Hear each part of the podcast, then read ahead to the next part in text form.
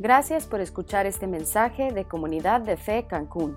Si quieres saber más acerca de nuestra iglesia o donar a nuestros ministerios, ingresa a comunidaddefe.com.mx diagonal donativos. Bien, pues continuamos con nuestra serie, La vida espiritual. En esta segunda parte estamos estudiando eh, disciplinas espirituales. Y miren, vamos a estudiar el día de hoy una disciplina espiritual que debería de ser medio evidente, debería de ser algo que todos hacemos. O sea, cuando hablamos de la meditación, a lo mejor te parece que son cosas muy antiguas, pero cuando hablamos de la oración, debería ser algo que todos hiciéramos de forma natural y curiosamente no es el caso. Hicieron eh, hace un par de años una encuesta eh, entre cristianos, ¿eh? gente que, que se llama a sí misma cristiana y que asiste a una iglesia regularmente, y les preguntaron, ¿crees que tu vida de oración es la que deberías de tener? Esa era la primera pregunta. Nada más había dos preguntas en la encuesta. La primera, ¿tú crees que oras lo suficiente, que estás en suficiente comunicación con Dios? Y arriba del 95% de la gente reconoció que no. O sea, que dijeron, no, la verdad es que creo que debería de orar más, pero no lo hago.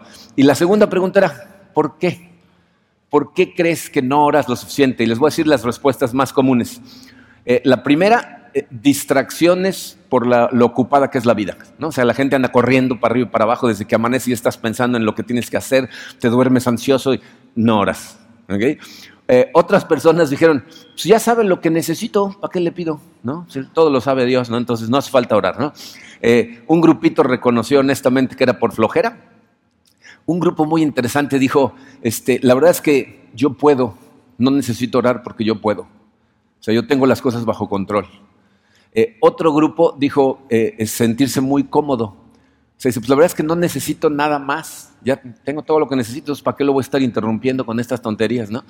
Eh, un grupo que es un grupo muy real, muy triste, dicen que han orado antes y Dios no respondió sus oraciones, entonces se desanimaron y por eso ya no oran.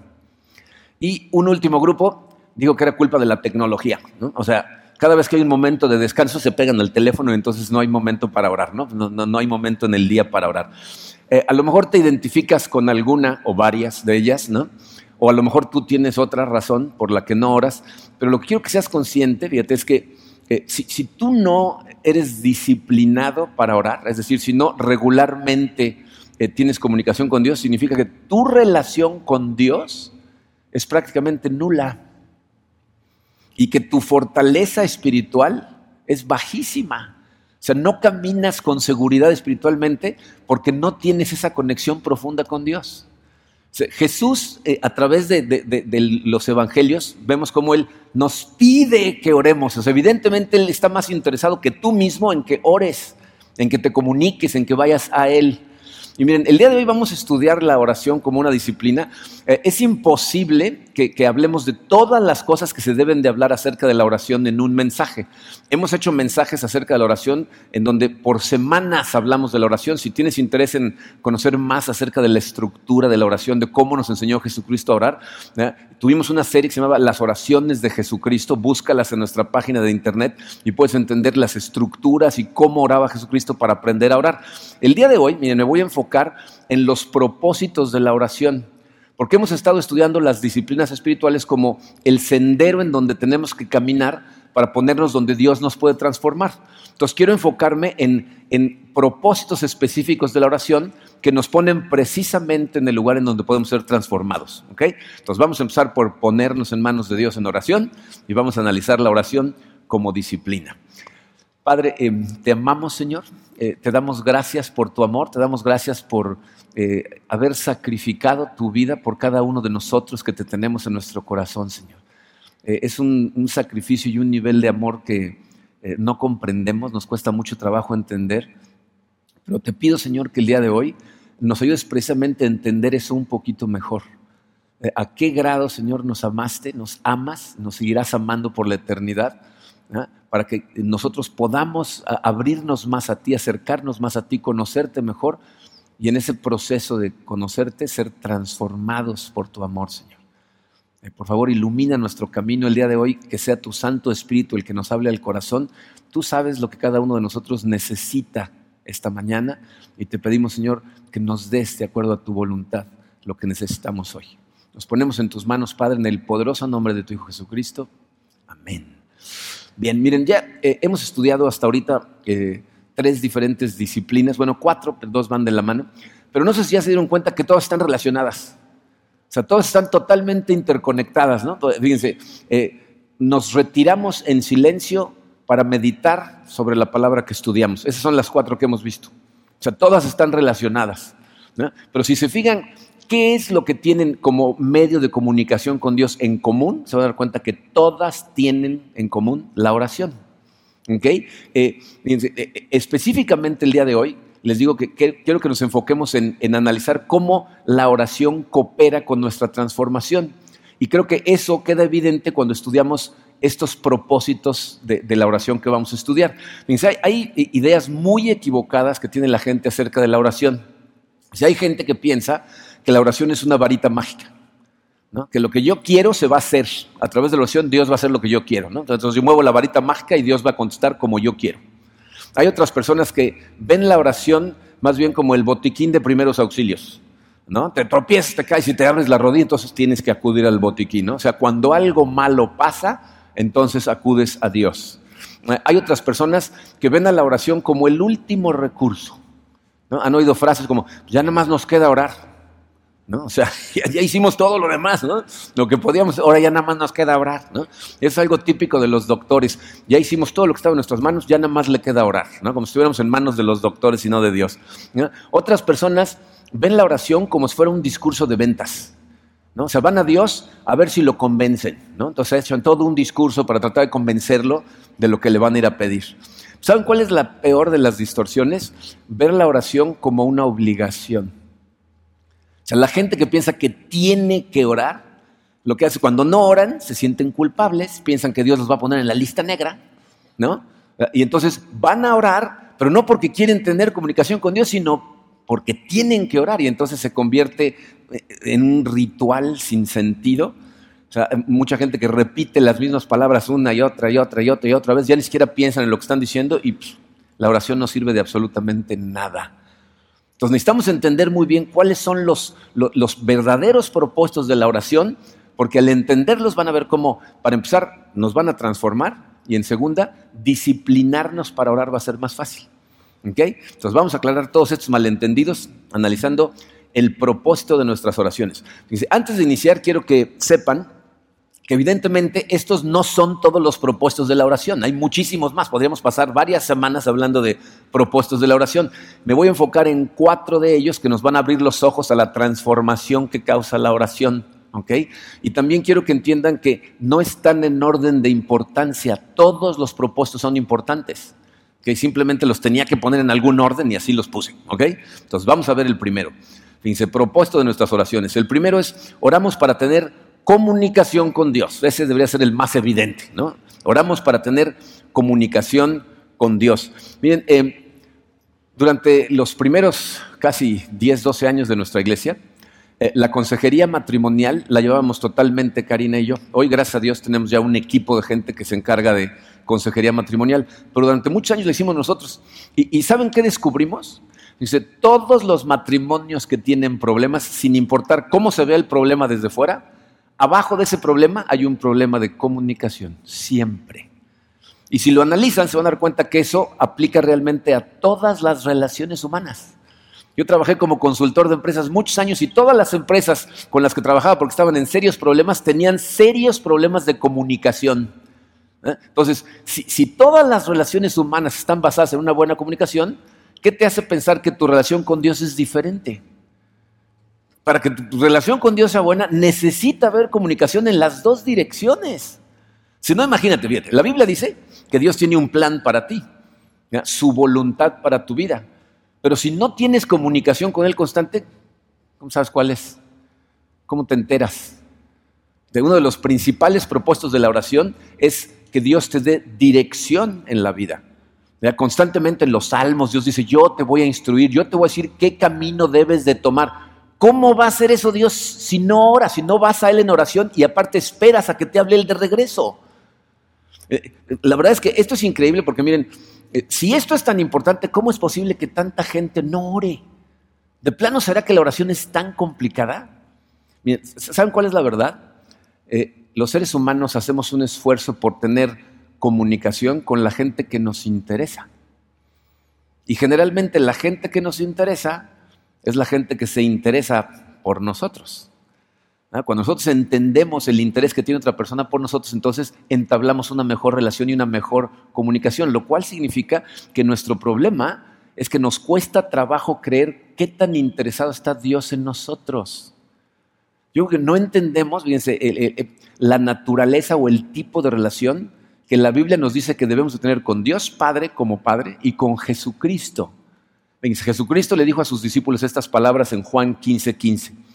Ya no los llamo siervos, porque el siervo no está al tanto de lo que hace su amo. Los he llamado amigos, porque todo lo que a mi padre le oí decir se lo he dado a conocer a ustedes. O sea, tengo esa relación de amistad con ustedes y les digo todas las cosas. Bien, eh, imagínate que ahorita saliendo de, aquí del servicio, te vas al súper a comprar cosas para la comida de hoy y te encuentras con un conocido, no, no un amigo, un conocido. Todos tenemos conocidos. Si, por ejemplo, haces deporte, si vas a algún lugar a hacer deporte regularmente, hay gente en ese lugar a los que ves todos los días. Y, te aprendes ya su nombre. Ah, ¿qué onda, Juan? ¿Cómo estás? Eh, bien.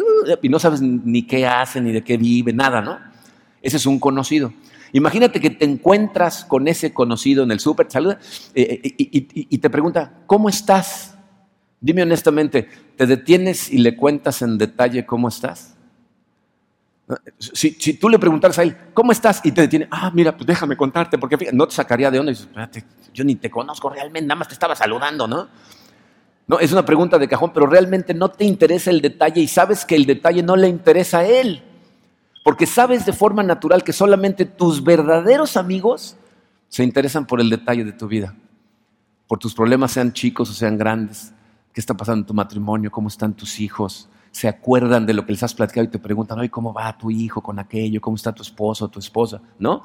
Porque, porque son gente que realmente nos, se interesa y nos ama. Entonces nosotros de forma natural lo que hacemos es acudir a aquellos que sabemos que se interesan realmente por nosotros. Entonces, fíjense, la razón por la que nos cuesta tanto trabajo disciplinarnos en la oración es porque no sabemos realmente cuánto nos ama Dios y cuánto se interesa en nosotros. Lo cual es muy triste. Piensen todas las canciones que le venimos a cantar y cuánto nos ama el Señor, nos ama, ¿no? Yo creo que repetimos tan rutinariamente que Cristo dio su vida en la cruz por nosotros, que pasamos esas frases sin siquiera analizar a profundidad lo que significan. El rey del universo se hizo hombre, un hombre de carne y hueso con sentimientos, igual que tú, que le duelen las cosas, y entregó su vida y murió de la forma más dolorosa que ha inventado el ser humano para poder tener relación contigo para salvarte a ti, que tuvieras una relación personal con Él. A ese grado te ama. El día que entiendas el verdadero amor que tiene Dios por ti, vas a estar al pendiente de lo que el Espíritu Santo te quiere decir. Porque sabes que tiene tu interés en mente, que quiere lo mejor para ti. Y te voy a decir lo que pasa en esa comunión. Dios se revela a ti como realmente es, pero te revela a ti como realmente eres. Y son los momentos en donde en esa comunión se puede dar la transformación de tu corazón cuando Dios te abre los ojos a cosas. Entonces, el primer propósito de la oración es simplemente tener una comunicación constante con Dios. La segunda dice, oramos para expresar nuestra dependencia de Dios. Tú y yo oramos porque ahí revelamos que somos conscientes de que dependemos totalmente de Dios. Pero déjame hacerte esta pregunta y sé honesto, ¿dependes realmente de Dios? O sea, ¿eres consciente que Él es lo que necesitas? ¿Que Él te da todo lo que necesitas, todo lo que tienes? Si tú no eres consciente de tu dependencia de Él, tu necesidad de Dios, no vas a orar. O sea, cuando la gente cree que puede sola, no ora. Y eso es lo que nos pasa. Dice uno de mis hijos, eh, tres de mis hijos son muy diferentes a, uno de ellos. Tres de ellos requieren de tener siempre comunicación, pero uno de mis hijos es una persona que no necesita comunicarse. Se puede estar un mes en su cuarto encerrado solo y tranquilo. Cuando fue a la universidad, pasaban a veces dos meses sin que supiéramos nada de él. ¿Hasta qué momento? Hasta que necesitaba dinero. Todo se comunicaba. o sea, solamente cuando crees que dependes de alguien, te comunicas, ¿no? Dice Jesús nos dio una ilustración muy clarita de esto, que como aplica a todas las disciplinas, lo hemos estudiado más de una vez, pero la imagen es clara y es importante mantenerla en nuestra mente. En Juan 15, versículos 5 y 6, Jesucristo dijo, yo soy la vid y ustedes son las ramas. El que permanece en mí, como yo en él, dará mucho fruto. ¿Saben lo que eso significa? Cambio. No va a haber transformación espiritual en tu vida si permaneces en él. Y luego dice, separados de mí no pueden ustedes hacer nada. O sea, espiritualmente hablando, si tú no estás totalmente conectado con Dios, no puedes hacer nada. Y luego fíjense cómo termina, dice, el que no permanece en mí es desechado y se seca. Si tú cortas una rama de un árbol, e, esa rama no se seca inmediatamente en tres segundos y desaparece como en las películas, ¿no? Así instantáneamente. Esa rama la cortas y se ve verde durante cierto tiempo, ¿verdad? Pero se empieza a secar hasta que se marchita y entonces muerta totalmente. Por eso Jesucristo nos da la analogía. Dice, yo soy la vid, tú eres una rama, si te desconectas de mí, te estás suicidando espiritualmente. Tu poder espiritual es cero. Eh, cuando, nuestros hijos estaban chiquitos, eh, fuimos una vez a Cozumel y practicamos algo que se llama snuba diving. ¿Alguien ha practicado snuba alguna vez? Es una combinación entre snorkel y scuba, o sea, entre buceo y snorkeleo. Y lo que hacen es, te dan tu visor y te dan el aparato ese que, donde viene el oxígeno eh, y te ponen peso en el cuerpo, pero no te ponen tanque.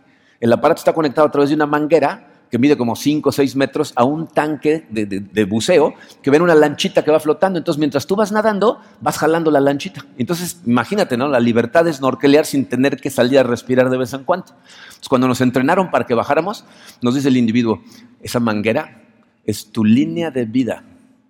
Si la manguera se rompe, se desconecta, se bloquea, tu vida está en serios problemas. Cuidado con la manguera, ¿no?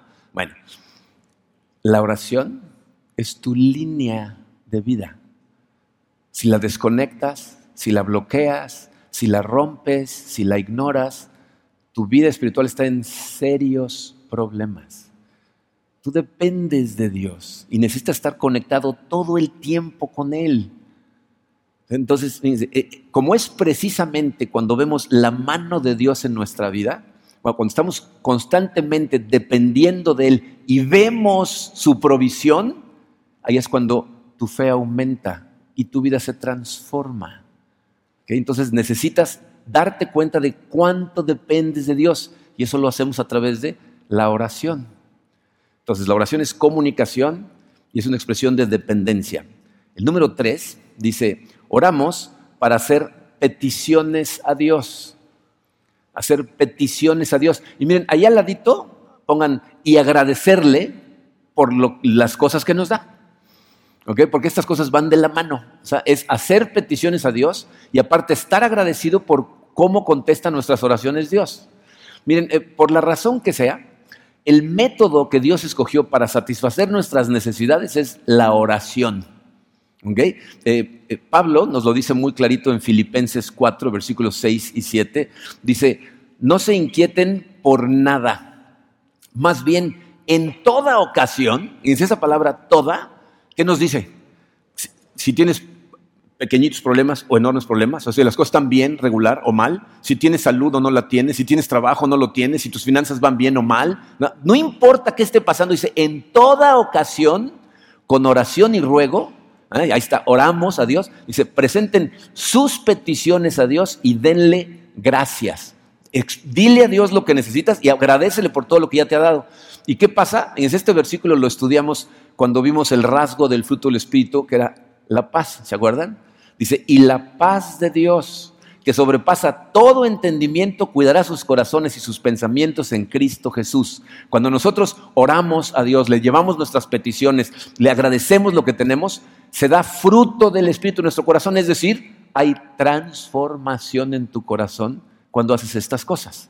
¿Ok? Y miren, aquí es donde tenemos que eh, platicar algunas de estas ideas equivocadas que vimos en, la encuesta, porque aquí las necesitamos aclarar. Fíjense, la gente que dice, es que Dios conoce mis necesidades, pero no necesito entonces ir a Él en, oración, no se da cuenta de cuáles son los propósitos de la oración. Porque uno de los propósitos es, tener relación con Él a través de la comunicación. No es nada más que vayas y le pidas, sino que tengas una relación con Él. ¿no? Que, seas consciente de que dependes de Él y por eso vas a Él. Eh, luego, eh, eh, la gente que dice, yo le he pedido en el pasado, pero no ha querido contestar mis oraciones. En esta la, tenemos que analizar este, con un poquito más de calma. Para empezar, la Biblia nos dice que Dios es un Padre perfecto. En, Lucas 11 Jesucristo nos compara, ¿no? Nos dice, si ustedes que son, que son malos, si tu hijo te pide algo, ¿no le darías lo mejor que puedes? ¿No? Si te pide un pescado, no le vas a dar una serpiente, y si te pide un huevo, no le vas a dar un escorpión, ¿no? O sea, nos, nos pinta la imagen de un padre perfecto.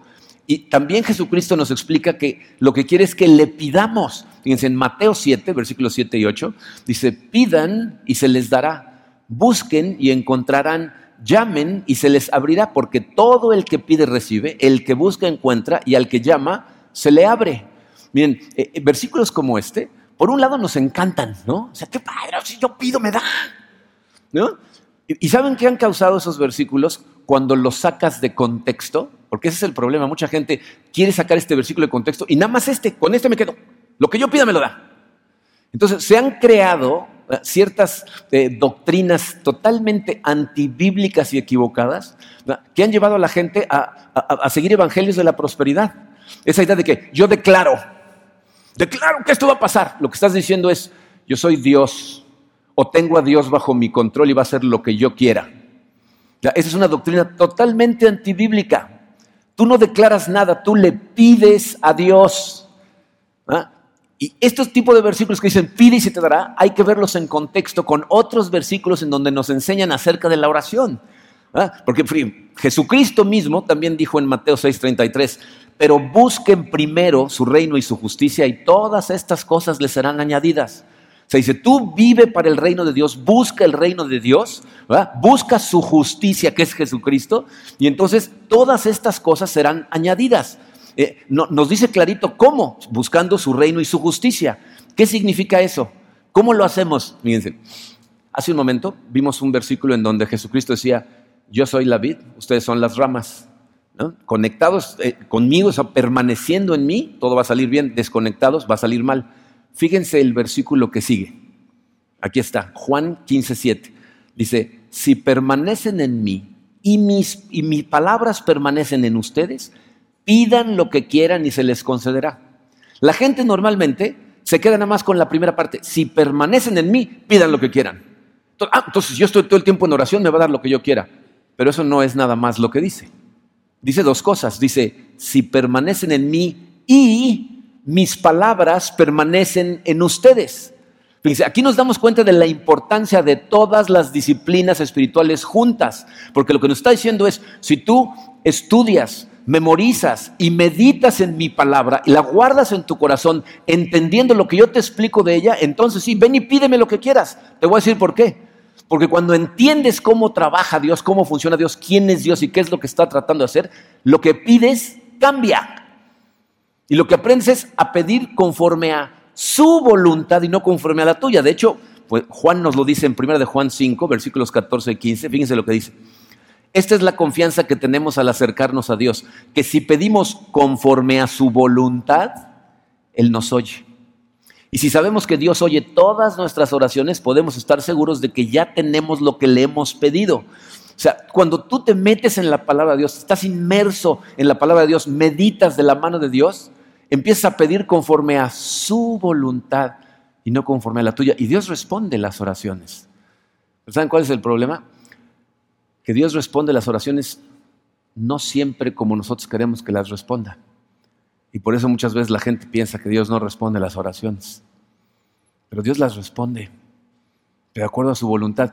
Dice, cuando, cuando empezaba la iglesia, yo trabajaba como consultor y muy poquito después de empezar la iglesia, uno de mis clientes me pidió que entrara a trabajar con él, que le ayudara a dirigir su empresa. Y, y yo pensé que era una empresa sólida, decente, y me metí a trabajar con ellos. Eh, después de trabajar con ellos un rato me di cuenta que no estaban haciendo cosas legalmente, que había ciertas cosas que ni siquiera me dejaban ver muy claramente porque sabían en dónde iba yo a estar parado de acuerdo a esas cosas. Pero cuando me di cuenta, eh, renuncié, me salí. Eh, el dueño y su esposa iban a la iglesia en inglés de nuestra iglesia, eran miembros de esa iglesia. Ella era cristiana, ella realmente estaba entregada al Señor. Él realmente iba para acompañarla. ¿No? Eh, me acuerdo que una vez em, el, pastor de la iglesia en inglés, Doug Miller, le preguntó a ella, le dijo, oye, ¿qué tiene que suceder para que tu esposo de, de verdad le entregue su corazón al Señor? Y él le dijo, la verdad tiene que perderlo todo. Él se siente poderoso, él siente que no necesita de nadie. Entonces yo oro consistentemente para que Dios gane su corazón para él. Pero como yo lo veo, si no pierde todo, nunca le va a entregar su corazón. Al año y medio de que yo me salí de la empresa, este hombre fue a Estados Unidos a que le revisaran este, de, salud eh, y se había metido en un problema legal porque cosas que él hacía las habían declarado ilegales cuando él ya las estaba haciendo y no las dejó de hacer. Se entró a Estados Unidos y lo arrestaron. Lo arrestaron, lo juzgaron y lo metieron a la cárcel, a una de las cárceles más oscuras que hay en Estados Unidos, la prisión federal en Chicago, y perdió absolutamente todo lo que tenía. Todas sus empresas, que tenía empresas en varios países, se las dieron a un grupo de abogados que las liquidaron para pagar las deudas que tenía de gente que había invertido en su negocio y se quedó sin nada. Cuando nos, ella, la esposa, venía a Cancún de vez en cuando a visitar a familia y un día nos la encontramos. Y le dije, ¿cómo estás? Ya me empezó a platicar. Le digo, ¿cómo está tu esposo? Me dijo, hijo, está en un lugar muy oscuro. Dice, pero ¿sabes qué es lo único que tiene ahora? Su Biblia y a Dios. Me dijo, por fin ahí encontró a Dios. Dice, Dios contestó mi oración. Nada más no me lo esperaba de esta manera.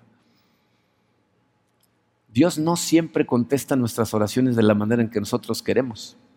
De hecho, fíjense, estas cosas se repiten todo el tiempo. Esta semana, a principio de la semana, estuve en la Ciudad de México. Estamos pensando en abrir Ciudad de México, Comunidad de Fe Ciudad de México. Y tuvimos varias reuniones con gente que está interesada en trabajar para abrir la iglesia. Y una pareja con la que desayunamos, pasamos varias horas platicando, nos dio un testimonio que me pareció tan similar que me impactó, ¿no? porque yo estaba pensando en el mensaje de esta semana. ¿eh? No sé cómo salió la conversación, pero nos platicó de una mujer que es una persona muy conocida en Estados Unidos, que escribe libros cristianos, que, fue a dar una conferencia y les dio su testimonio. Y les dijo, mi hijo eh, se alejó totalmente del Señor y yo llevaba años orando, Señor, regrésalo al camino, Señor, acércalo a ti, Señor, abre los ojos.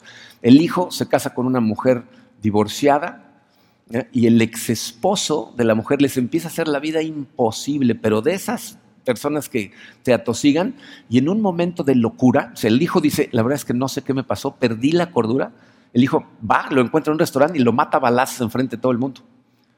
Entonces lo arrestan y el otro como que regresa a la realidad y no niega lo que hizo, lo juzgan y le, dan cadena perpetua y porque estaba en un estado en donde no hay pena de muerte. Pero cadena perpetua le dan. Pero entra a la cárcel y entonces en la cárcel regresa al Señor y empieza a tener una conversión en su vida que inicia un ministerio en la cárcel que ahorita lleva años que ha tocado cientos y cientos y cientos de vidas de prisioneros, que muchos de ellos han salido y se han convertido en miembros productivos de la sociedad. Y cuando le preguntan a él que cómo se siente ahí, dice, este es el lugar que Dios tenía para mí. la verdad es que yo no hubiera querido hacer esto, no creo que fuera el plan de Dios que yo matara a alguien, pero aquí es en donde yo tengo que estar, estoy en el mejor lugar posible. Dice, estoy más libre de lo que nunca he estado en mi vida. Y cuando ella da su testimonio, dice, todos esos años de oración, Dios los respondió, nada más no como yo esperaba. Y miren, cuando tú ves la respuesta de Dios en la vida de otra persona con testimonios como eso, y lo que piensas, no, no yo no quisiera eso, lo que estás eh, demostrando es que realmente no crees en lo que dices creer. Porque si tú realmente crees en el Dios de la Biblia y crees en lo que Jesucristo nos vino a mostrar, en, todo lo que nos dice el Nuevo Testamento, tu esperanza no está aquí. Tu esperanza está en la siguiente vida, no en lo que va a pasar aquí. Si estás muy preocupado por si el dinero y que por si la salud, y que, ¿no? es más importante tener una buena vida que una larga vida. Jesucristo vivió 33 años, pero su vida impactó la, de todos, porque vio una buena vida para la gloria de Dios. Y Dios contesta sus oraciones conforme a su voluntad, no conforme a la nuestra. Entonces, cuando realmente te metes en su palabra, empieza a pedir de acuerdo a su voluntad y siempre contesta. La última, me parece la más emocionante, dice, a través de la oración Dios nos permite cooperar con su obra. La oración es la herramienta que Dios nos dio para trabajar junto con Él. ¿no? O sea, cuando tú vas con Dios y le pides por ti, pues le estás permitiendo a Él ayudarte. Pero cuando estás orando por otras personas, estás trabajando con Dios haciendo su obra. Bien, yo creo que el versículo más sorprendente de la Biblia es Juan 14, 12. Jesucristo hablándole a sus discípulos les dijo, ciertamente les aseguro que el que cree en mí, las obras que yo hago, también Él las hará, y aún mayores porque yo vuelvo al Padre. ¿Te cuesta trabajo creer ese versículo? Eh, digo, no sé cuántos han andado resucitando últimamente, ¿no? O sea, cuántas gente han sanado, ¿cuándo? Nos cuesta mucho trabajo creer ese versículo hasta que leemos el que sigue. Y fíjense lo que dijo después, dijo, cualquier cosa que pidan en mi nombre, yo la haré. Así será glorificado el Padre en el Hijo. Lo que pidan en mi nombre, yo lo haré. Acuérdense, este versículo no lo puedes sacar de contexto va de la mano con todos los demás en donde tenemos que permanecer en su palabra, tenemos que perseguir su reino y su justicia. Y entonces le pedimos conforme a su voluntad y Él lo hará. Y quiero que noten que dice, lo que pidan en mi nombre, porque hace ratito una persona me dijo que hay gente con la distorsión de decir, yo declaro, pero en el nombre de Jesús. Es lo mismo. Entonces Jesús va a hacer lo que yo diga. No, yo le pido a Dios en el nombre de Jesucristo. ¿Por qué podemos ser cosas más grandes que Él aquí en la tierra? porque tenemos la oración como herramienta y el que hace las cosas, ahí nos dice claramente, pidan en mi nombre y yo lo haré. El que hace el trabajo es Él, no yo. ¿Ah? Podemos hacer más que Él, porque cuando Él se hizo hombre se autolimitó en tiempo y espacio, pero ahora está en el cielo. Entonces nosotros podemos orar a Él y pedirle cualquier cosa. Nuestra oración no tiene límites. Miren, eh, yo no sé si son conscientes de esto, lo hemos hablado muchas veces, pero tú y yo estamos en medio de una guerra espiritual. Este universo está en medio de una guerra espiritual. Y si tú has aceptado a Cristo en tu corazón, si le has entregado tu vida, eres un soldado en su ejército. Que tú eres parte de la armada de Jesucristo que está tratando de recuperar el terreno que se perdió cuando Satanás invadió el territorio. Si tú no eres cristiano, no creas que tú eres el enemigo. Tú no eres el enemigo. Los corazones de la gente que no cree en Cristo son el terreno que estamos tratando de recuperar para Dios. El enemigo es el que lo tiene invadido, que es Satanás. En esa lucha, hace algunos meses eh, estudiamos una serie que se llamó Las armas con que luchamos, ¿se acuerdan? Qué, qué tristeza, bueno. Las armas con que luchamos, hablamos de cuáles son las armas espirituales que tiene un creyente para luchar, para tratar de ganar terreno en los corazones de la gente que no cree, para la gloria de Dios. Y hablamos de varias armas, por ejemplo, hablamos del amor. El amor es un arma. O sea, cuando tú amas a la gente y, la gente nota que verdaderamente es por amor que estás ayudando, sirviendo, haciendo ciertas cosas, entonces quieren saber por qué ese amor y cuando les hablas del Dios que te ama incondicionalmente, entonces pueden conocer a Dios. El amor es un arma. Eh, hablamos de la verdad, ¿no? La palabra de Dios, la Biblia, es un arma que nosotros utilizamos predicándola, enseñándola a la gente, porque la Biblia está viva, la palabra de Dios está viva, y entra al corazón de la gente y hace su trabajo y transforma y gana gente para Dios. Pero si lo piensas, esas dos armas y, otras que analizamos son armas de lucha mano a mano, ¿no? O sea, ahí estás con una persona en donde directamente le muestras el amor de Dios o le hablas de la palabra de Dios. Entonces usas esas armas en el combate personal, casi, casi, ¿no? Pero hay veces que la gente no te deja hablarle de la palabra de Dios. Cierra las puertas y no le puedes demostrar el amor de Dios. Entonces, ¿qué arma utilizamos? La oración es un misil contra el que no hay defensa. Porque por más que cierren las puertas o, lo que está pasando, está pasando al otro lado del mundo, porque piensa en todo lo que está pasando en el mundo, lo que está pasando en, la India, eh, lo que está pasando en, China, lo que está pasando en todo el mundo musulmán lo que está pasando en montones de áreas en nuestro país. Son cosas que nosotros no podemos accesar directamente, no podemos ir personalmente y estar en todas, pero Dios sí.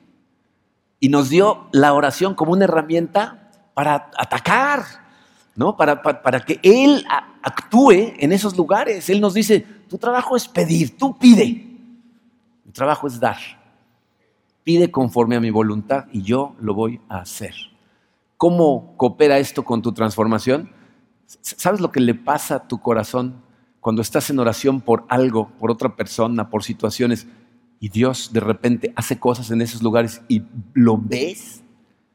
Transforma tu fe, fortalece tu fe. Por eso durante la campaña para construir este edificio les decía yo, coopera, aunque sea con poquito. Vas, a ver a Dios hacer milagros enfrente de tus narices, te va a transformar. Pues la oración es transformacional cuando pedimos y vemos a Dios actuar. Ahora, antes de terminar, eh, quiero hacerles algunos comentarios acerca de la, de la oración. O sea, ya, vimos los, es para comunicarnos, para mostrar nuestra dependencia, para pedirle y para trabajar con Él. Pero hay ciertas cosas acerca de la oración que muchas veces confunden a la gente, especialmente cuando están empezando o cuando nunca se han dado la tarea de orar. Entonces quiero darles tres comentarios rápidos. Dice, la oración, dice su programa, es un proceso que requiere aprendizaje y práctica. O sea, esto, esto no es algo que a lo mejor el primer día que empiezas a orar te vas a sentir que tus oraciones están teniendo profundidad o que estás comunicándote correctamente con Dios. Eh, este es un proceso, pero fíjate lo que dice ahí, requiere aprendizaje. Estudia acerca de la oración. Hay libros que tenemos aquí en la misma librería que nos enseñan a orar. ¿Sabes qué te recomiendo? ¿Se acuerdan cuando vimos la, disciplina del estudio? ¿Ah? Fíjense, esa disciplina, tú puedes estudiar, por ejemplo, eh, oración en la Biblia. Eh, busca en una eh, concordancia bíblica todos los lugares en donde se diga la palabra oración. Y todos los versículos en donde se hable de la oración, cópialos, ponlos en un eh, procesador de palabras y pon todos los versículos y luego imprímelos y ponte a estudiarlos. Empieza a buscar la relación que tienen unos con otros. ¿Qué te habla acerca de la estructura de la oración, de cómo orar, cómo oraba Jesucristo? O sea, estudia y practica. Todos los días tienes que orar y vas a ver cómo cada vez mejor vas a sentir que tu vida de oración está teniendo profundidad. El segundo punto es muy importante. Mientras más simple, mejor. O sea, tu oración no tiene que ser algo complicado. Miren, ¿saben qué pasa? Que hay personas que cada vez que oran, tienen que orar las oraciones más complicadas, con las palabras más rimbombantes y, lo más largo posible. Y entonces intimidan a otras personas que normalmente no oran así. ¿No? O sea, nos pasa muy a menudo, ¿no? Le pides a alguien que ore antes de la comida y si la comida no se enfría, la oración no sirvió. ¿no? O sea, ah, tienen que orar durante media hora, ¿no? O, en grupos de oración a veces que estamos orando por una persona y toma la palabra uno y ya todos sabemos que ya no vamos a tener nada que decir porque este va a orar durante 20 minutos por todo lo posible. ¿no? Y lo peor del caso es que cuando estamos en esos círculos, si uno empieza a decir todo lo posible, los demás en lugar de estar concentrados en la oración, están pensando, ¿y ahora yo qué digo? ¿No? ¿Ahora, ahora con, con qué coopero? ¿No? ¿No? O sea, tu oración tiene que ser simple, tiene que ser directa, Fíjense, Jesucristo nos dijo que para orar, fíjense, la oración más poderosa nos dijo, enciérrate en tu cuarto en lo secreto. Habla con tu padre que ve lo que se hace en secreto. Dice el tercer consejo, sé tú mismo. ¿Cómo hablas normalmente? No tienes que eh, sacar todas las palabras de domingo que te sabes cuando oras. No, usa las que siempre usas, platica con él como cuando estás hablando con un buen amigo, con tu padre que te ama. No, sé tú mismo. Doug Miller, el, misionero que eh, inició los servicios en inglés, nos contaba unas anécdotas tan divertidas al respecto a esto. Nos contó de, fíjense, en la, familia de Doug, eh, muchos de los adultos sirven al Señor, ¿no? Hay pastores, misioneros, de todo, ¿no? Entonces dice que estaban en una cena y uno de sus primos es pastor. Entonces, a la hora de que iban a empezar a cenar, le dijeron, ¿quieres bendecir los alimentos? Sí, claro que sí. Y entonces empezó a orar, ¿no? Y termina de orar, y uno de los niños, como de seis años, le dice, oye, tío, ¿y por qué cuando oras dices, Señor, bendice, Padre? ¿No? Dice, y toda la familia estaban tirados de la risa, ¿no? Y el otro todo rojo, ¿no? O sea, ¿tú, crees que si no cambias la voz, Dios no te escucha? Dice, no, esta oración no es muy solemne, a este no hay que escucharlo. O sea, sé tú. O sea, tú vas a hablar con tu padre, háblale directo, dile, conoce tu corazón, sabes lo que está pasando ahí, no tienes que tratar de pintar de las cosas. habla. Orar significa hablar. Entonces ve y habla con él. Y bien, ¿saben cuál es una excelente forma de disciplinarte para la oración? Si te disciplinas en tener un tiempo devocional diario con Dios, diario vas a orar. Porque entonces es bien fácil. O sea, tú te sientas, abres con una mini oración, te pones a estudiar la palabra de Dios, te pones a meditar en los versículos, a meditar en cómo se aplica tu vida. Después hablar con Él te sale natural. Porque no más le vas a hablar de lo que acaba de decirte, de lo que viste, de lo que quisieras que pasara, de, de lo que vas a enfrentar en el día. O sea, sale natural. Entonces, ten tu tiempo devocional con Dios y tus oraciones van a salirte de forma súper natural. Y el objetivo, acuérdate, es que tu vida de oración inunde tu vida. O sea, que no sea algo que haces o a primera hora en la mañana o a lo mejor si tu tiempo devocional es en la noche, en la noche antes de dormirte y luego el resto del día te olvides de Dios. La cosa es que hagas el hábito de que cada vez que hay un tiempo de reposo, un tiempo de transición, una manejada, lo que sea, tengas la oportunidad de ir a Él. Y vas a ver como cuando te des cuenta, vas a estar en una comunión con Él constante. Su presencia va a inundar tu vida y créeme, van a empezar a ver transformación radical a través del tiempo en la, dirección en la que vas caminando. Pero necesitas disciplinarte. Esa es mi oración para todos nosotros. Si todos nosotros nos disciplinamos en estas disciplinas, valga la redundancia, ¿se imaginan transformación en nuestras vidas, transformación en nuestras familias e impacto para nuestro mundo alrededor. Esa es mi oración. Vamos a darle gracias. Padre, eh, te damos tantas gracias, Señor, por, eh, porque tú en tu palabra dejaste registrados tantos ejemplos hermosos de oraciones de tu Hijo Jesucristo. Nada más de estudiar esas oraciones podemos aprender cómo debemos orar. Te pido, Señor, que eh, a través de tu Santo Espíritu, nos enseñes, nos ayudes a disciplinarnos, nos abras los ojos a cosas que necesitamos ver para que luego podamos llevarlas en comunicación contigo.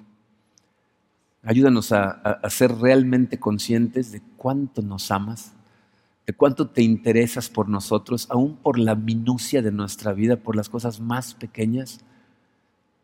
Y ayúdanos a acostumbrarnos, Padre, a llevarte todas estas cosas, a ponerlas en tus manos a siempre ser agradecidos, Padre, por todas las cosas que haces por nosotros, para que podamos estar inundados de esa paz que sobrepasa el entendimiento del ser humano. Señor, eh, estoy emocionado, Padre, por, por ver lo, lo, que estás haciendo con nuestra iglesia y lo que va a suceder. Sé que estás trabajando en nuestros corazones en este momento. Si, si pusiste eh, eh, estos mensajes en nuestros corazones, Sé, Señor, que estás preparándonos para una ola que se avecina. Y me emociona, Señor, porque cada vez más de nosotros vamos a verte en acción, vamos a ver tu mano trabajar. Y te pido que es ser testigos de estas cosas, Señor, realmente nos transformen, nos den más fuerza, más poder y nos den más ganas de servirte, Señor. Nos ponemos totalmente en tus manos, te pedimos que seas tú nuestro guía en todo momento en el poderoso nombre de tu Hijo Jesucristo. Amén.